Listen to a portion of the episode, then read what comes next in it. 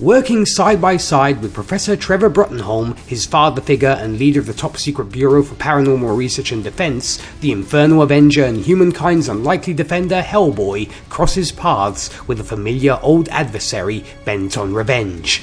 Against the backdrop of a dreadful threat by the defeated evil sorceress and eternal Queen of Blood Nimue, a double crossed Hellboy, along with the psychic fellow agent Alice Monaghan and the battle scarred operative Major Ben Daimio, embark on a dangerous quest to thwart the witch's dark plans and to avert the end of the world. Now, the troubled hornless demon has to pick sides and realize his full potential. However, is Hellboy indeed one of the good guys? Ciao, my people, and welcome to our 78th episode of Happiness and Darkness, the superhero movie podcast, where we discuss superhero movies from Marvel, DC, Dark Horse, Image, and more. If it came from a comic and had theatrical release, you know we'll discuss it. Naturally, there will be spoilers, folks, so you have been warned. I'm one of your co-hosts, DJ Nick, and today we'll be discussing Hellboy. And with me today to discuss this latest reboot of one of Dark Horse's flagship characters is returning guest co-host, the one and only Jamie Burns. Hey, Jamie, how you doing? Hello, Nick. Thanks for inviting me back. I didn't think you'd let me out the cage to come back on, but hey, I'm back. well, we're very, very happy to have you back, Jim. It's always a joy talking to you.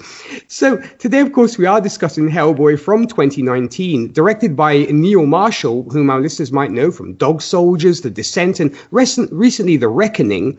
The screenplay was by Andrew Cosby, and the original score was by Benjamin Wallfisch. And on estimate to put in today's money, this movie cost $51 million to make and made 56 million at the box office. So not great uh, returns, let's say. So when it comes to this film, you know, which I know you, you watched recently, what were your initial thoughts on this uh, new Hellboy movie? Well, you know my views on Hellboy 1 and 2. I mm-hmm. absolutely love them. And when they initially uh, announced this one, I was a bit like, oh, really? But then they showed you a picture of uh, the star dressed as um, as Hellboy, and I was thinking, do you know what? He looks really quite good in that, and um, and I was quite yeah okay. Let, us go for it. Let's see what it's like. And uh, I did pay to see. I did pay to see this at the cinema because I was like, well, another Hellboy. Let's go for it. Uh, mm.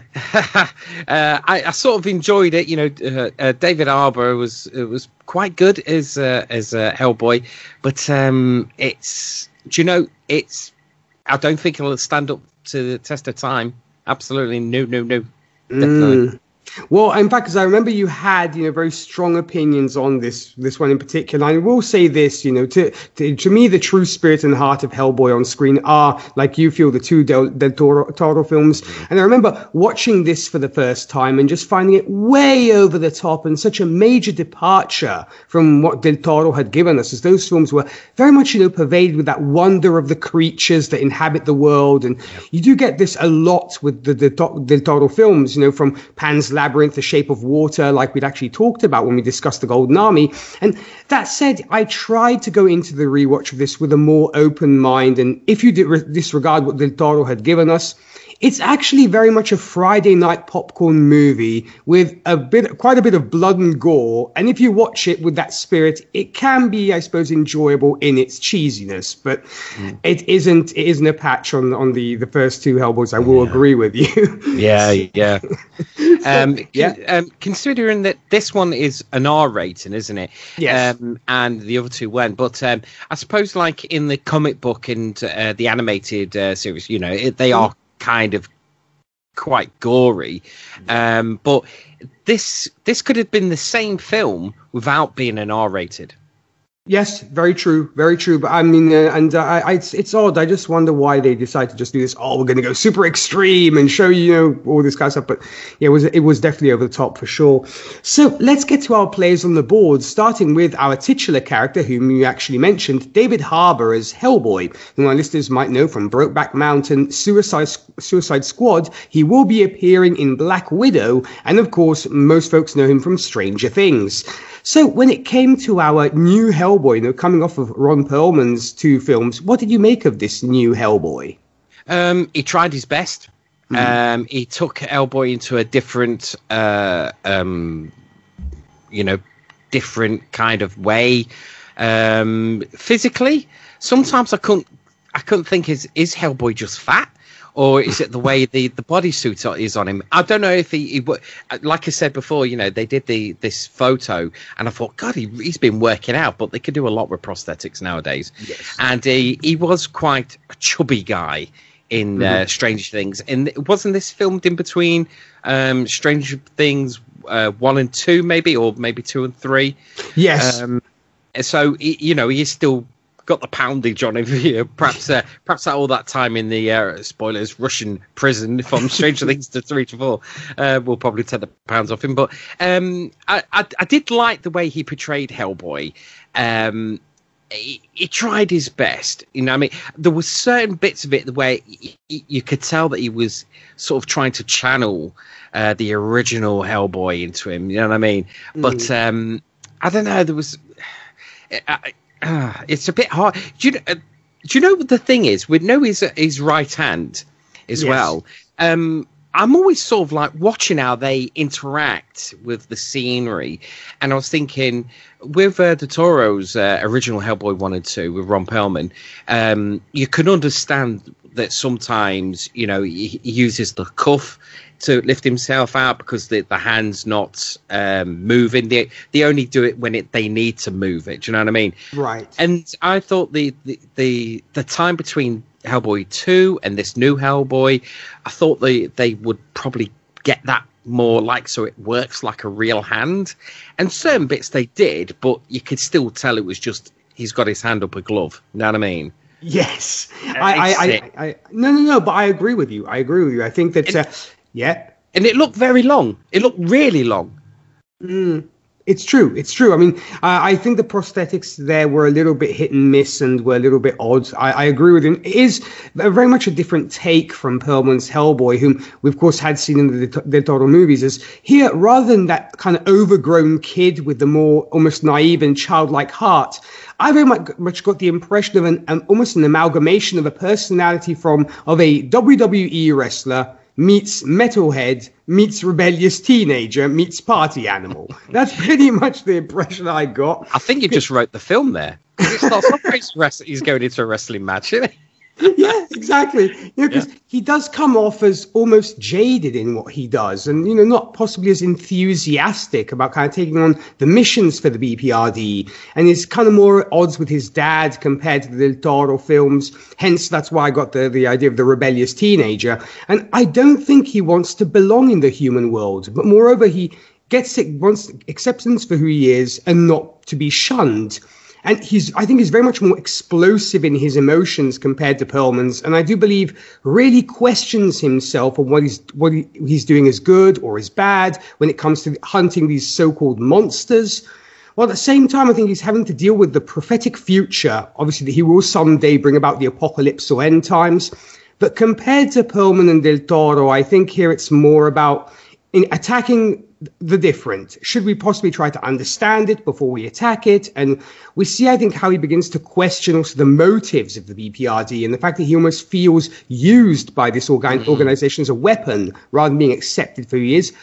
Though by movie's end, he did seem to have embraced both sides of him, and this film does have that theme of struggling with the beast within, if you will, as we will see another character whom we will be discussing. So yeah, that's the thing. I just felt that he was just more explosive and just more teenager like compared to maybe that, as I said, that innocence that Perlman had. So I kind of missed that, uh, to be honest. Yeah. Um, also, Perlman, um, his Hellboy had um, Abe Sapien to, to bounce off. So mm. those mm. two working as a team was really, really good. And uh, we'll probably get into it. In this yeah. film, it was him with two others, and there was just no chemistry there whatsoever. Nothing. You know what I mean? True. It was it was an odd pairing, and we will of course get to those folks. But first, let's get to Hellboy's father, Ian McShane, as Professor Trevor Broom Bruttenholm, whom our listeners will probably know for tons of things. He's been in Deadwood, American Gods, uh, done the voice in Kung, Kung Fu Panda. He was in Pirates of the Caribbean, and also the John Wick movies. So we had, of course, had had a fantastic actor like John Hurt at the time. What did you make of Ian McShane? Professor Broom? I really did like Ian McShane in this uh, portrayal of him, um, and you know, I didn't. I didn't want to see him go because I know how the, and the, the story is that uh, that he will lose his father. But uh, but I really I thought to myself, let's just keep him for one more because it's Ian McShane. Ian McShane, keep him in the movie, and he was just great. And I tell you what, I wish there was more Ian McShane on the internet because he was very much like, get over it. You know what I mean? Grow up. You know what I mean? Get some balls and get over it. I liked him. I really did like Ian McShane as, as his dad. And um, the the beginning bit, it seemed did you notice at the beginning of the film they sort of like replayed Hellboy one, but slightly with a different ending where they yes. got rid of, with uh, got rid of Rasputin. But um, um, I did like, I really liked Ian McShane as as his dad. Yeah, it's really good. I mean, I have to admit, you know, Professor Broom will always be Sir John Hurts to me, but and this is hmm. once again a very different portrayal. You know, obviously compared to the very kindly and wizened father figure Sir John had given us as you know, one, here we get the concept that he ages slower because of this seance that they had at the Osiris Club. And add to that, he's much more, like you were pointing out, of a tough love kind of father, mm. rather than the more loving, patient, and attentive one. And as he, I think, rather than trying to sympathize with the quandaries and conundrums his son is going through, he's all about the mission and getting it done. So he's very yeah. much an all kind of business character. And I mean, I do believe he loves Hellboy in his own way but is possibly maybe emotionally stunted, as mm. for the most part he seems rather tired of his son's antics and is mainly there to keep him focused on the task at hand. I mean, don't get me wrong, it is Ian McShane, and I love his the dry wit and humour that comes with that. But there were times where I did miss that more of a bedside manner that our Professor Broom had, a previous Professor Broom had had. This relationship seemed a little bit more strained, you know, and you mm. literally felt like felt like this is a son who is going to a business with his dad, and that is just what it is. But I suppose yeah. the toughness he puts in does somewhat fit with the Hellboy we have. I guess it works with uh, with um, David Harbour's uh, Hellboy at the end of the day. Yeah, um, Ian McShane's uh, broom came more like um, you could tell he was like perhaps ex SAS, mm. uh, or uh, an army guy, uh, where where uh, John Hurt, Sir John Hurt, was more of a, a, professor. You could believe he was a, a, professor of the dark arts. You know what I mean? Mm-hmm. Where you know, if you had them two standing in front of you, Ian McShane or or uh, Sir John Hurt, who would you go through for your for your dark arts? It certainly would be Ian McShane. It'd be exactly. Ian McShane that you would send out to kick ass and take names. yeah. yeah, no yeah. surprise he plays an amazing Blackbeard in Pirates of the Caribbean. Yes. Yeah, yeah, yeah well, yeah, exactly. is one of the, actually one of the best parts of that movie. Um, so from a harder-nosed character to possibly a more sympathetic character, let's look at uh, another character actually introduced in this film, Sasha Lane as Alice Monaghan, whom our listeners might know for American Honey and will be appearing. We don't know what she, what her role will be in the upcoming TV show Loki. So when it came to to Alice Monaghan, this the character of Alice, uh, what did you make of her, Jamie? Awful. Really? Awful. Yeah, absolutely awful. I was watching it thinking, who, uh, what part of England does she come from? Because obviously she's got the worst Cockney accent apart from um, the great uh, Dick Van Dyke's uh, Cockney accent. Where, so I had to Google it. I was thinking, who is she? So I looked, and she was born in Texas. She wasn't even English, right? And she's trying to do this English accent, and well, I was thinking, uh, I've seen I've seen a six year old on Emmerdale Farm do better acting than she does in this film. Appalling. I hate to say it. I did not like her in this film. Every time she, I thought they were, they were going to kill her off, I was going to go, finally. You know what I mean? But uh, she kept, the, the only good thing about it is she could puke up dead spirits. Yeah. Well done for acting, love. Yeah, nice. um, speaking actually of that, of the coughing up the dead spirits, you know, you being, of course, uh, should we say, ghouls and ghosties being your bread and butter when it comes yeah. to podcasting. What did you make of all that? Did you like that effect and that we got this, shall we say, um, you know, sensitive, or shall we say, this kind of person who can speak to the dead? I look. Do you know that there was that is one bit I really did like how she could touch it and touch the dead body and sort of spill out the the the, the essence of the of the creature of the, the ghost through like bile and guts and stuff like this mm. and start speaking. Loved it because it reminded me of another fantastic horror film from the 80s, Poltergeist 2, where um, where uh, the dad swallows a bottle of, uh, well, he's drinking tequila and the little worm inside it, and he drinks it, and then the worm slowly grows and pulls out of his mouth and gets bigger and bigger and bigger until it's got a face on it, and then it drops, and then it turns into that evil priest. Oh, yeah, I loved it. That's the, I did love that transformation. I love I really did like that. I'm trying to think what other. I've seen that kind of thing in another film, but I can't think what. Mm. But um, if I remember rightly, I have seen some old uh, 1920s or maybe you know 40s of early spiritualism uh, photos or drawings, and they sort of drawn the spirit coming out of the mouth into a body form and talking. Yeah, that's what it reminded me of. Yeah.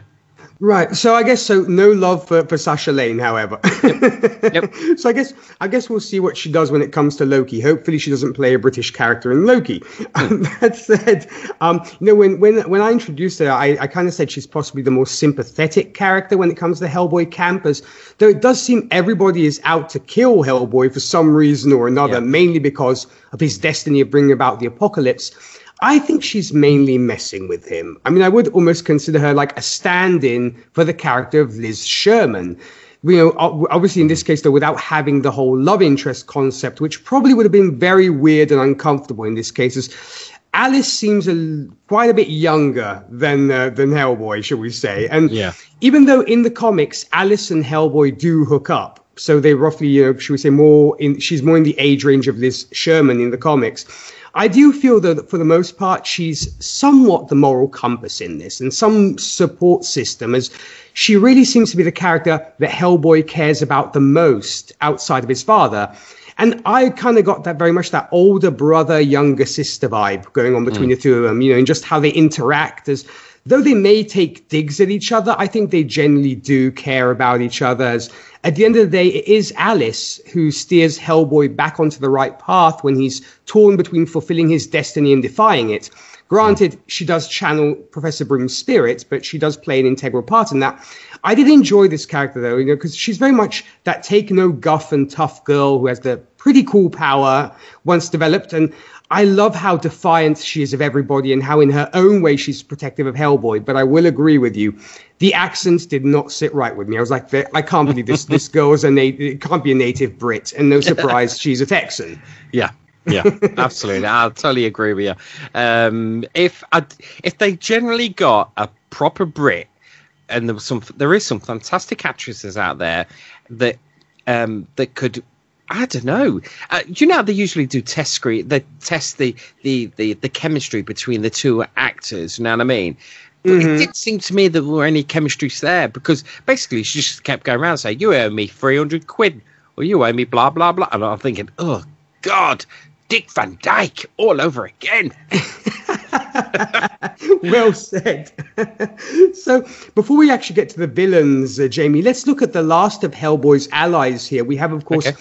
Daniel Dae Kim as Ben Daimio, who once again has been in tons of things. Our listeners might know him from Lost, Hawaii Five-O, and he's of course made appearances in Spider-Man 2 and Hulk. And he's mm. currently the producer behind the TV show The Good Doctor.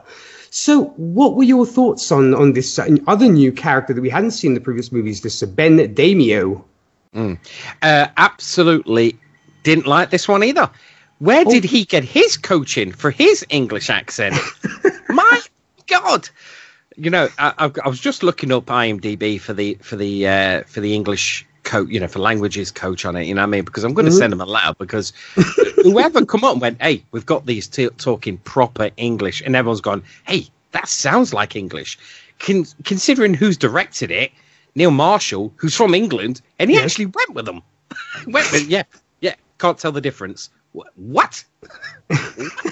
right? I can't, just it just boggled me how this guy's trying to pull off an English, but he's trying to pull off a, a, a proper aristocrat sort of accent. You know what I mean? It's supposed to be spoken like that, all right? And his transformation into a leopard, right? Uh, um, I just thought you, you could see how um, they've sort of watched American Werewolf in London and gone, do you know we could do that with CGI and it'll look better? nope. Nope. Nope. Nope. Nope. Nope. Right. And to, at the end, right, you notice in the film he strips off to turn into the leopard, yeah? Mm-hmm. Right? At the end of the film, Hellboy punches him twice. He changes into the leopard, and when he changes back, he's got his full body kit back on. I was thinking, eh? You've just seen him running around naked. But he's got what? Man. Oh, oh, Neil Marshall, really? yeah. What's happening with it? Uh, considering that Neil Marshall made Dog Soldiers, which is yes. absolutely phenomenally good. Yeah. What? it, it's uh, really odd. Yeah. I think he went on holiday. I think he went on holiday, and when he phoned up and went, "Is the film done?" Yeah, you could have been pleased with it. I bet you when he went to see the cinema, he was like, "Who did this? This is your movie, mate." Uh, what? Uh, yeah, I have a feeling Neil Marshall probably checked out at a certain point. I think he did. I think he, he goes, that check, beautiful yes, I'm done. um, and so, so yeah, because I, I, you know, I, I, I, do agree that sometimes the CGI is a little bit odd and jarring. I mean, I, but I did kind of enjoy this character. You know, which, if folks wondering, is actually present in the Hellboy comics. He has a very colorful history in the comics, but more about that later. He could almost be considered, I guess, a, the, or the reason he's here is to be obviously, a, I, I assume, a parallel to Hellboy, as well. Hellboy is possibly trying to negate and refuse his destiny by sawing off his horns and constantly doing what he can to deny his dark side. I think Ben is very similar in that because he's using the serum to suppress that weird jaguar that, that lurks inside him and that's fight. Jaguar, yeah, that's it, yeah. Jaguar. Yeah, when also and the weird jaguar, no less. You know, it's a great. Yeah, I love that name. I mean, that you know, he obviously has this weird jaguar that lurks inside him and that's fighting against the beast within. So, I that's I suppose is why he's here. I mean, added to that, you know, he's very much that kind of hardened military man, and he's kind of has this air of natural badassery and nobility and I think he's also con- concerned about what Hellboy will become. And I did like that rather than try to kill him in the end, he decides to join him. And from the get go, you know, when these two uh, you know, tensions are sided together, I like that they became the best of friends and they do complement each other very mm. well. But yeah, I think that the CGI could have been done a little better. And I think maybe the money did not go on these effects. Yeah, I, I, I think it might have done, but eh, I wasn't happy with it either. so let's, yeah. No, go on. Yeah, I was okay, just agreeing so, with you. so let's get to the dark side of the table here. Okay. Starting first with our two appetizers before the main event. We are, of course, talking about Gruagach, vo- voiced by Stephen Graham and physically portrayed by Douglas Tait, and Bab- uh, Baba Yaga, voiced by Emma Tate and physically portrayed by Troy James. so, you know, I, I remember when we talked um, the Golden Army, one of your favorite things from the Hellboy movies are the creatures. Yeah. What did you make of Gruagach and Baba Yaga? Right. Gruagach was the only reason this film is an R rating. yes. right. And, and hold on. Right. I'm going to pull it again. Right. Now, bless him. Steve, what's his name? Stephen. Um, Stephen Graham. Yeah, Stephen Graham, who was in Pirates of the Caribbean, right? He is a fantastic and phenomenal actor. He's a scouse, yeah, and here he is doing a London accent with a little bit of scouse. And I was thinking, man, I only just watched him in a, in a series where I think he was playing a Welshman but with a Scouse accent a little bit. And I was thinking, come on, man, you could do better than that. And his character, I liked, you know, to be fair, I liked his character in this. He was, it's perfect. You know, it is, he's, you know, I know he was just swearing left, right, and center, but to me, I liked it. Absolutely liked it. He, he was the perfect man for the perfect creature, um, and it's very much remnant of um, of uh, the Del Toro uh, uh, Hellboy films, but also I've seen that design a lot of times. You know, mm. especially with like Teenage Mutant Ninja Turtles. Well done. Yes, that's yeah, exactly right. where I went. Bebop, yeah. the Teenage Mutant oh, Ninja Turtles. Yeah, straight away. Um, I think that you know, but I did like the uh, the aspect that he was um, a changeling. And um, me and my son, we sat down and watched a, a, a, couple of years ago, but it's been on Netflix called uh, Troll Hunter. Yes. Uh, not the phenomenally great Norwegian film, but the animated film by Del Toro, right? And you've got a changeling in that as well. So, so my son knows about this changeling sort of thing. So, so, uh, but to see it actually, you know, especially the bit where Hellboy's going, "I'm, I'm gonna kill you," you know, and he changes back. It was great. I liked him. I did like him. I thought um, he was he was good for the film. He was the best thing in it. Um, even though his accent was a little bit. Uh. And what did you make of our witch? What did you make of Baba Yaga? Right. John Wick looked mashed in this, didn't he? oh my god! After being chucked off that building, no wonder he looks like that. All his face is knackered, you know, and he's got no legs. God, yeah. Uh, and considering this has got uh, Ian McShane in it, I mean, it's not the first film that has got Baba Yaga in it. Mm-hmm. but um, I liked her. I did. I thought the creature design actually in that uh, was was fantastic, um, and uh, I'm I'm not too sure if in the comics that's you know the the cabin that she lives in if that is actually where she lives in the comics, but that reminded me of uh, Howl's Moving Castle. Yes, uh, that kind of thing. Um, I did. I loved it. I loved the design, especially when she wants that eye and she wants to seal it with a kiss. Ah! Yeah, and I was trying to work out who um, played portrayed her um, in the in the film because I bet you she's done a lot of that. Uh, is it is it a girl or is it a, a yeah? The voice the voice is Emma Tate, yeah, and uh, physically it's a it's Troy James. Yeah, because um, yeah. I've seen that kind of movement in a couple of horror films, and I wonder if it's the same guy. Uh, guy? Yeah, mm-hmm. yeah, it's Troy James. Yeah. It's a guy. Yeah, yeah. So uh, you can never be too sure nowadays. Sorry, folks. Uh, but uh, yeah, you could. Um, yeah, I'm sure I've seen. I bet he's done no end of horrors. Based on no end of horrors, but it looked great. Dead yeah. creep. Uh, if I was in that, I would have pooped my pants. that's, how, that's how great that is. That is a proper good. Um, I tell you what, it also reminded me of. Um, there was a horror film that came out not long ago. Put the crappy up me. Uh, um, I'm sure that I'm sure it's um, uh, produced by Del Toro as well. It was called uh, Mama. Yes, that was yeah. him as well. Yeah, um, I think the design of the face is very, very similar to Baba Yaga. Of course, she's got two eyes in this, but um, if it, that's another thing, if any of the uh, listeners want to go off and see, see, go onto YouTube and put in Mama, the original little short film. Man, crazy, crazy. No wonder they wanted to make it into a film. But uh, yeah, I thought she was great, absolutely great. Yeah, and uh, and also, I mean, definitely kudos to both Troy James for physically portraying Baba Yaga, and Emma Tate does a fantastic blood curdling, kind of very creepy Russian voice there. I mean, I you know myself being a big fan of the fantasy genre, like you, an aspect I of course have always loved about the Hellboy universe is the colorful creatures and monsters, as much as they may not be as as cool or visually arresting as we got the Angel of Death in the Golden Army, which is probably the gold standard when it comes to great creatures.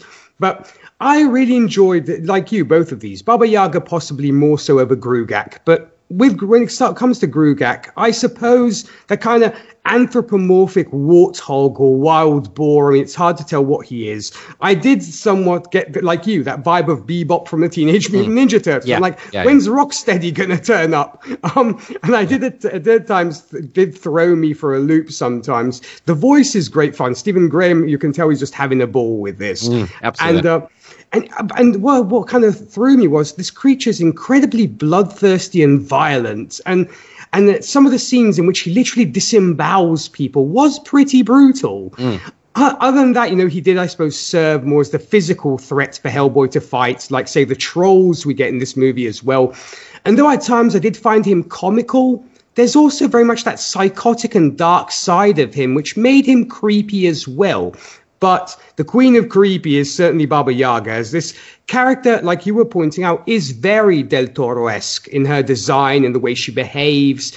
And I think they very much wanted to get more gore and horror like qualities in this film, say over fantasy. In aesthetics, but every time Baba Yaga was on screen, I was a very happy camper. And hopefully, if we ever do get a Hellboy movie done right, like the first two were, mm. we hopefully will get another Baba Yaga, which actually brings me neatly to the trolls, which we briefly got. Did you like the trolls? I did. Um, the three trolls in um, do you mean the three giant trolls? Yeah, the giants. Yeah, the giants. Yeah, yeah. I did. I, I like that whole sequence. I thought it was great. You know what I mean? It was uh, Hellboy having fun, killing trolls. It was. I, I loved it. It reminded me very much of uh, like an R-rated BFG. To tell the truth, but uh, it was great. You know, the effects in it were good.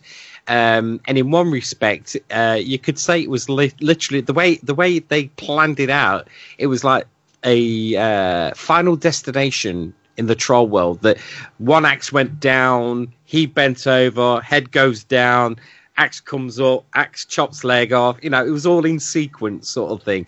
Um, but great. I absolutely loved it. I'd have bought. It was one of my favourite scenes, actually. That is with the trolls, especially. especially he goes. Uh, um, he goes. What have you been eating? He goes. Oh yeah, English people. you know I mean, Oh yeah, it's yeah. great. I did, like, that. did like that. That's one that maybe sort of saving grace of this film because if it, they ever made a, a video game as blood, bloody and gory as the as the film, and they made a video game of the Hellboy this movie, I would play it only to fight the giants. That's what yes. I would do. yeah, um, absolutely, absolutely. So let's get to our big bad in this: the Blood Queen herself, Milla Jovovich as Vivienne Nimue who, of course, has been in tons of things. You know, I mainly, of course, wanted to name, of course, The Fifth Element, uh, Res- all the Resident Evil franchise, of course, and also apparently is a folk rock recording artist, as she's already put out two albums thus far. And I was actually pretty impressed by her music. Folks, if you have, you know, your Pandoras or your Spotify's handy, check out her band because she's actually not bad at all. So when it came to this character, Jamie, what did you make of our big bad? And are you a fan of, of Milla's at all? Um, I am a. I like her. I like I like her in the Fifth Element. I like her in her early stuff. Now this, the the last of the famous uh, accents. Her accent, doing an English accent, was the worst. The worst. I, I, yeah, I'm just thinking, uh, who was the coach? This is awful. Three actors, all American actors, doing English doing English accents Yet, the, you know, apart from uh, Ian McShane, of course, the the the Eng- uh, yeah, and the other English people all got killed off, right? it was her. I just, oh my god, you know, I don't know where she got it from. I don't know where she got it. And she's married to an Englishman, so surely she knows what English sounds like. None of this from Britain sounds like. Oh my god! Right, okay, right. Let, us get past her accent. It's terrible, but let's get past it. Right. Um, I've started to see Millie as the queen of cheap horror. You know what I mean? Mm-hmm. she's starting to be one of those B uh, B star video, you know, on the shelves. You know, she, she's she's so kind of direct to video horror movies. Yes, yeah, yeah, yeah. Because I absolutely loved the first Resident Evil. I really Agreed. did, and I'm a big fan of the of the of the video game. Um, number two, uh, okay, yeah, yeah, I enjoyed that. And then it just started going downhill really, really fast. Um, and then, of course, she's been in. Uh, in fact, she's in a brand spanking new one called uh, Monster Hunter, which is based off a video game, which I've got to watch but I've not seen it yet, so I can't say what her accent is in it. But no doubt she's portraying some kind of kick-ass army, ex-army person or something in it. Um, she's as the blood going off the thing, and as the Blood Queen. Um, yeah, I liked her. I liked her as the Blood Queen, but uh, if if if I was going to cast that role, I would have got um, Tilda Swin- Swinton. Oh, good choice. yeah, yeah um because the, the, moment millie shows up she looks beautiful of course and i would expect uh, a real evil person witch blood queen to be absolutely beautiful. But tilda can look very very beautiful as well. Mm-hmm. but she's she has got that wicked side to her. Uh, millie nah. I mean but um yeah, I, did, I liked yeah she was all right. But the role was terrible. The role was terrible. Didn't like didn't really like her in in this much, but what she did. What did she have to do? She was mostly armless for most of it, weren't she? Really? and, and it made us kind of you know because she spoke more than she really did anything else, I yeah, guess. yeah, So Yeah. so yeah, it was because that's why I think that that's the reason probably why they gave us Gruagach because they wanted to have something for Hellboy to really fight. I mean, as as I'd mentioned, you know, I'm a big fantasy buff, and of course, if you start throwing in Arthurian legends and all that Arthurian stuff, I'm all I'm all in. I love you know the Yes. whole all the Arthur stuff, the King Arthur saga. and- I'm, and I'm like you. I love King Arthur. The, I love the King Arthur uh, legend. Well, being a Brit, I, I love it. Yeah, but, but uh, uh, when they started shoving that into the mix, uh, the beginning of it sounded really good. Imagine if they if they said that she was more. Um, uh, Morgan Le Fay. Yes. Imagine if they said she was Morgan, um, then it would. I think the story could have really made sense. Do you know what I mean? Then that would have given that why King Arthur was there. Yes. Because, you know what I mean? That would and I would have uh, I would have really believed that. And and especially the opening scenes set at Pendle Hill. Um, I've actually been there. I've actually been there. It's only 50 miles. It's only about 55 miles away from where I live. I can tell you now, it doesn't look, look nothing like that. But it, it is a Bronze Age burial site near it. Um, but the next time I go up there, I'm going to be going, Millie! Millie! Millie! No. Arthur! Yeah, I mean, well, next time you do, um, please se- please share some pictures, Jamie, because I really want to see that. I will do. I mean, I'm sure that folks may have found uh, a, a, a little bit off, though, that all these things we would see in Hellboy is him wielding Excalibur, which some folks might find a little bit crazy. It does happen. And I did like the conversation he had with Merlin as well, which was fun because, you know, as mentioned before, you know, both of us, you know, enjoying uh, all the King Arthur stuff. It was cool to have uh, Merlin as well. I mean, you can make the argument that though she is our big bad, Nimue does not get as much to do as Gruagach, for example. I mean, she, she you know, because she fully represents that temptress in Hellboy's life. Almost to me, it made me think of like she's almost like the Emperor Palpatine to Hellboy's Anakin Skywalker. Yeah. In the sense that she's like, come over to the dark side. We have cookies and all this kind of thing. So I kind of got that Palpatine, Anakin Skywalker slash Darth Vader thing going on. Mm. She does, I think, want to purge the world of humanity, of course, and let creatures reign in what she calls the New World, which I guess could maybe be compared to what Prince Nuada wanted in the Golden Army. And I think, like Nuada, Nimue feels fully justified in what she's doing, and she's actually going to usher in this new and wonderful era, give the planet back to nature and those who inhabit it. But at the same time, like any evil sorceress, she also gets her psychotic moments, and the times we do get to see her use her powers was impressive and well done. Though I, I here's the thing, I was thinking to myself, the way she gets killed, you know, with obviously you know, where Hellboy severs her head and she's like laughing, and then he throws her head into well, into hell, basically. What did you make of the ending? How the, the, of the ending of this film, and you know that that you know the way that she got her just desserts, if you will. Um, I, I did like the the the way he said, "Don't get ahead of yourself" or something like that. and he chucked her head in. Um, that whole scene, that whole scene where you actually saw c- creatures, they seem to be. Uh, you get the feeling that that was an afterthought. Like they've got so far into the film, they thought, "Do you know we, we need some big creatures, you know, for this ending," um, because it's just two people fighting in uh, St Paul's. Um, but I did like the the character designs for the big titans that were walking through London. Um, And they did look very much like a Del Toro film, didn't they? The the way they were designed, um, but they were very very quick, very very quick, and you can understand why you, it's got the R rating with that, especially when there's a guy walking around with knives for feet, just stabbing people, and they're all piled up on his legs. Um, Yeah. uh, and that uh, the big time that walks through um, uh, uh, London Bridge, Tower Yeah. Bridge, sorry, walks through it. Uh, but um, that quickly got undone, really, really super quick when they when they finally de- decapitated the Blood Queen, um, and then everything got just sucked back and repaired. Um, so I was thinking, ah, yeah, that seemed like they'd done the film and they thought, ah, you know, what I mean, we need some, we need something else. If you know yeah. what I mean. It's very similar. This ending is very, very, very similar to an, another, uh, funny enough, English horror film that came out in the 80s, one of my personal favorites, called Life Force, which oh. takes place in St. Paul's.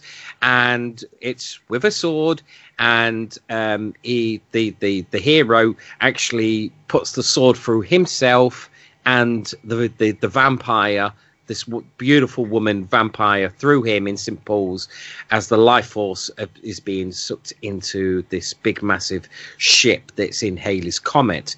Um, but that that that if you if it, you know your, your your listeners ever get a chance to you know I think it's on Netflix or Amazon Prime, but uh, it's a fantastic film and that has got a better ending than what I thought that Hellboy did it just seemed, you know, I mean, it just seemed like they got so far, uh, and they thought, oh, you know, what I mean, well, it's just mm. two people and a quick slash, a quick slash, and the head's gone, and we need something else. You know what I mean? Um, yeah. The the only real good bit of that film, uh, of that ending, should I say, is the Ian McShane bit. Even though I didn't want to see him being offed, when he came back and told him that he loved Hellboy. Um, which was great. I did love that scene. What you know, absolutely. And of course, that's where Excalibur is kept underneath St. Paul's. Who would have yeah, thought? Exactly. Um, and it was great, like you say, it was great to see Merlin. and I was expecting Merlin to say, "Thanks for that, mate." You know what I mean? because he, he, he, he virtually said, "We used to pull my power for that. Cheers." You know I mean? so it was really, I, I liked it. I, I, you know, I like those. There was so many elements in this film that I really, really did like. Mm. Um, as a whole, I did enjoy the film.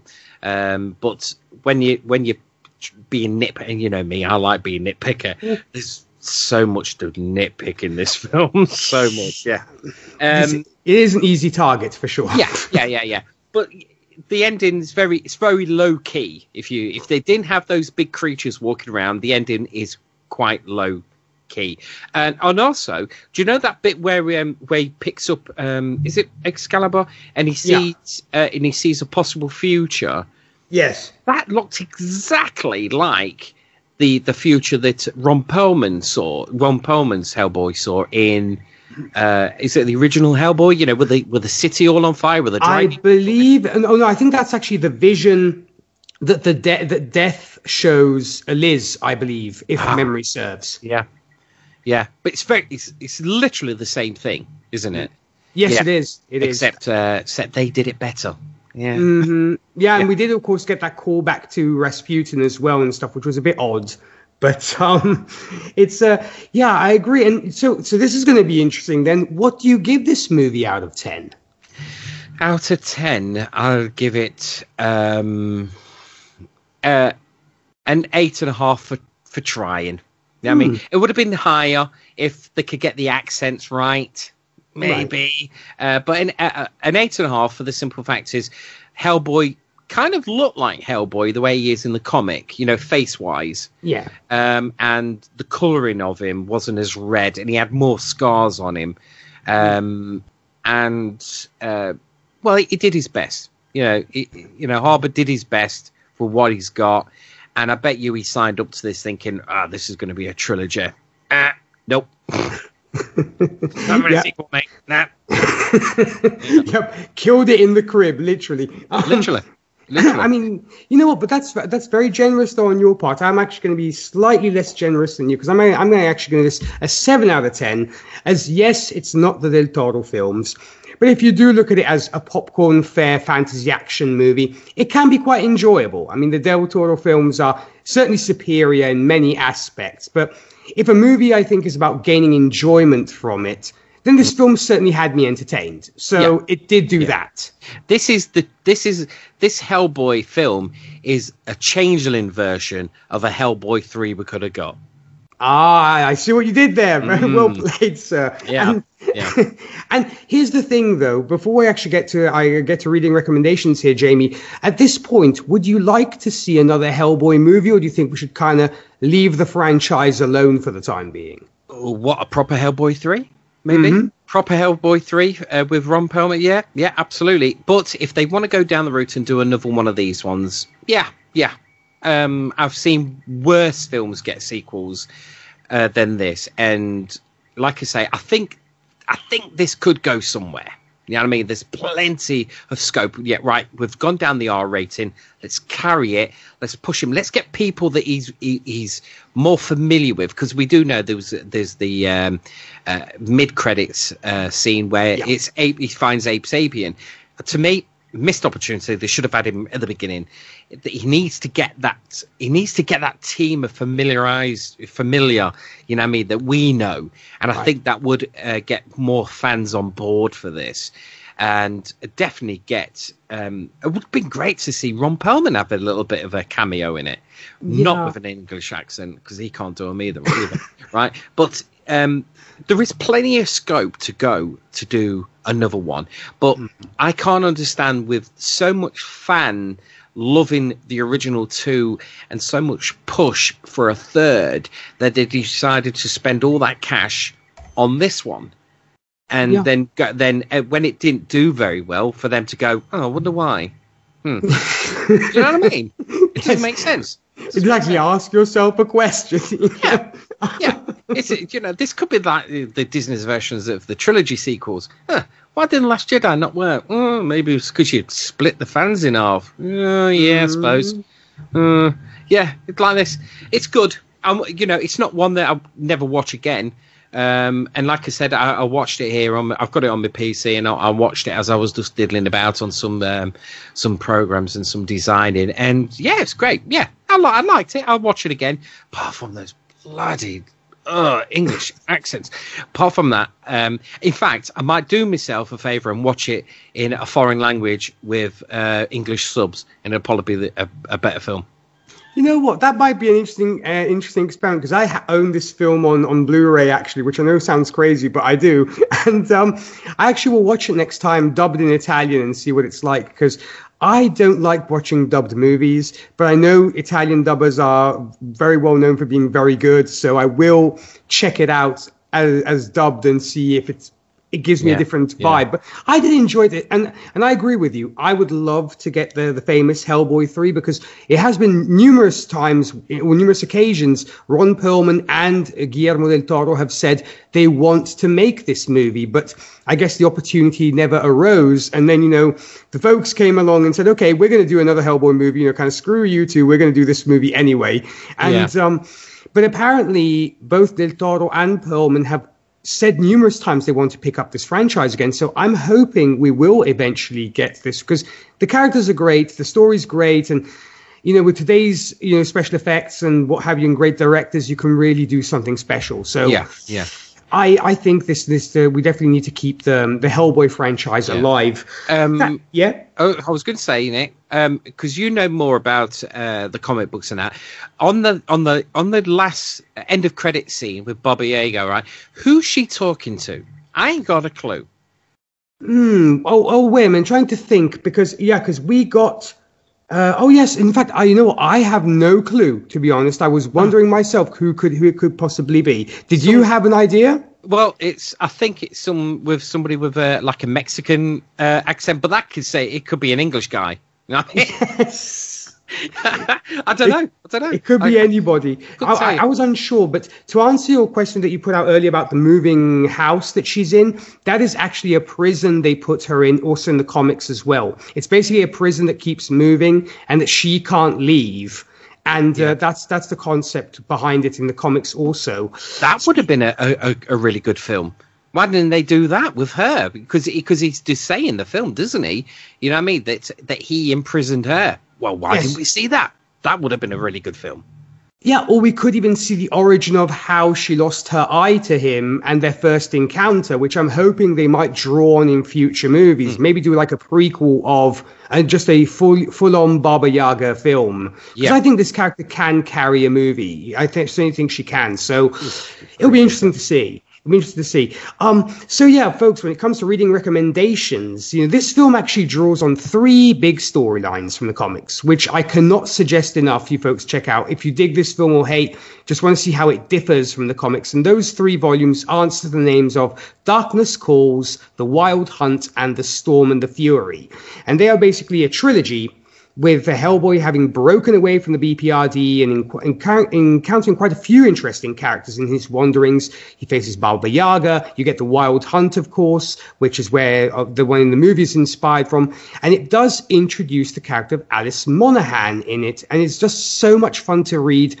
And then you get the mega saga, which culminates with The Storm and the Fury, where we get the showdown between Hellboy and the Blood Queen, and needless to say, folks, wacky weirdness ensues. But the Blood Queen definitely gets a lot more to do than than Milla Jovovich's Nimue did.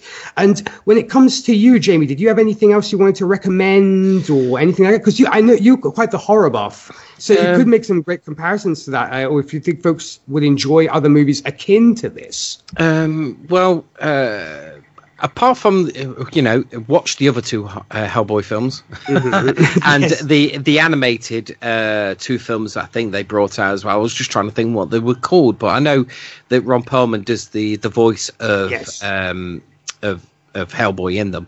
But um, some some really good horror films. Um, do you know, uh, like I, th- I, think I've already said a couple on the show, so um, definitely uh, Life Force that's a great film. Um, I'd like to see that get remade, to the truth. And that has got a very young Patrick Stewart is in it as well. Um, wow! And it's uh, it's a great film, all filmed in the in Britain, of course, uh, with with with real Brits, and uh, and it's a fantastic story about space vampires. Uh, in, that, in fact, I think the book is called Space Vampires. it sounds like a proper beamer, but the but the effects in it, even though it's been some time, I remember watching it, you know, when I was a kid and thinking, God damn oh my god, it's, it's, really really good. Um, of course, there's uh, the Poltergeist 2, which I said, you know, with the with the creature. I, I love the Poltergeist films. Um, so a new film. I'm trying to think what new film I saw, uh, which uh, I thought was very very creepy. Um, uh, I tell you what, go for one of my favorite films, The Ritual, uh, which is I can't even say it. The Ritual, the Ritual, Ritual, right? Based on North uh, Nor um, uh, Nor- Norwegian Nordic North Nordic North. I can't even say that. you know, you know the Viking stuff. The Norwegian. Okay. Uh, legend. Maybe like Norse mythology. That's it, Norse mythology. Thank you, Nick. No right, problem. right. Um, Norse stuff, you know, and it's got this fantastic creature design in this woods uh, that these uh, these guys are walking through. And if I'm and uh, here's a little uh, segue. Actually, Del Toro saw the design of the creature and he absolutely loved it. He thought it was the, one of the best creature designs he'd seen in a long, long time. Definitely go and see that film. And that's on Netflix, that film. Oh, okay. Well, I mean, heck, if it gets praise from Del Toro, then you know it's definitely worth watching for sure. Yeah. Yes. So, dear listeners, if you want to be like the wonderful Jamie and join us here on the show to discuss a movie of your choice, feel free to shoot us an email at happinessanddarknesshow at gmail.com. We also really appreciate your thoughts and feedback about the show. You can reach out to us with those also at happinessanddarknesshow at gmail.com. Feel free to show your support by giving us a like on Facebook, where you'll find us as Happiness and Darkness. You can follow us on Twitter, we're at High Darkness Pod, or on Instagram under Hin Darkness. Also, if you'd like to support the podcast and feeling generous, you can check out the great tiers we have going on on Patreon. There you'll be able to to pick films that go outside of what are considered regular superhero movies, or even just films inspired by comics, like, say, 300 or Road to Perdition or I Kill Giants, Death Note, and more, or, or even films which inspired comics such as Aliens or Robocop or Terminator, and more. To check all that out, you can head to Patreon. That's patreon.com slash happiness in darkness. So, Jamie, when it comes to you and what you do, where can our fine listeners find you and your great work on the interwebs? Um, basically, I'm the host of two podcasts, Radio Free Endor and Ghost Heads UK. Um, but uh, there have been a bit on hiatus from Christmas till now. I'm, I'm promise I'm going to be doing some new episodes very, very soon, especially with the Bad Batch that are coming up on for my Star Wars one that's on Disney Plus. For Ghost Heads, I'm going to be doing, um, well, when there's some new news about the new Ghostbusters film because they keep putting it back. I'll probably do some, but i have got I've got something. I've got something lined up which uh, which should hopefully please a lot of fans.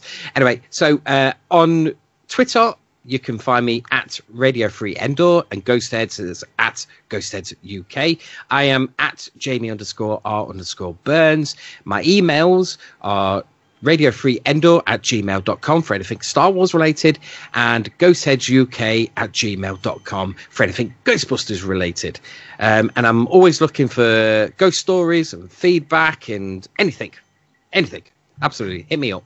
Very, very well done. Very well played there. When it when it comes to me, for you country music lovers, I also host the radio show Whiskey and Cigarettes, we play today's country, traditional country, and everything else in between. For more about that and where to tune in, you can visit our website. That's whiskeyandcigarettesshow.com.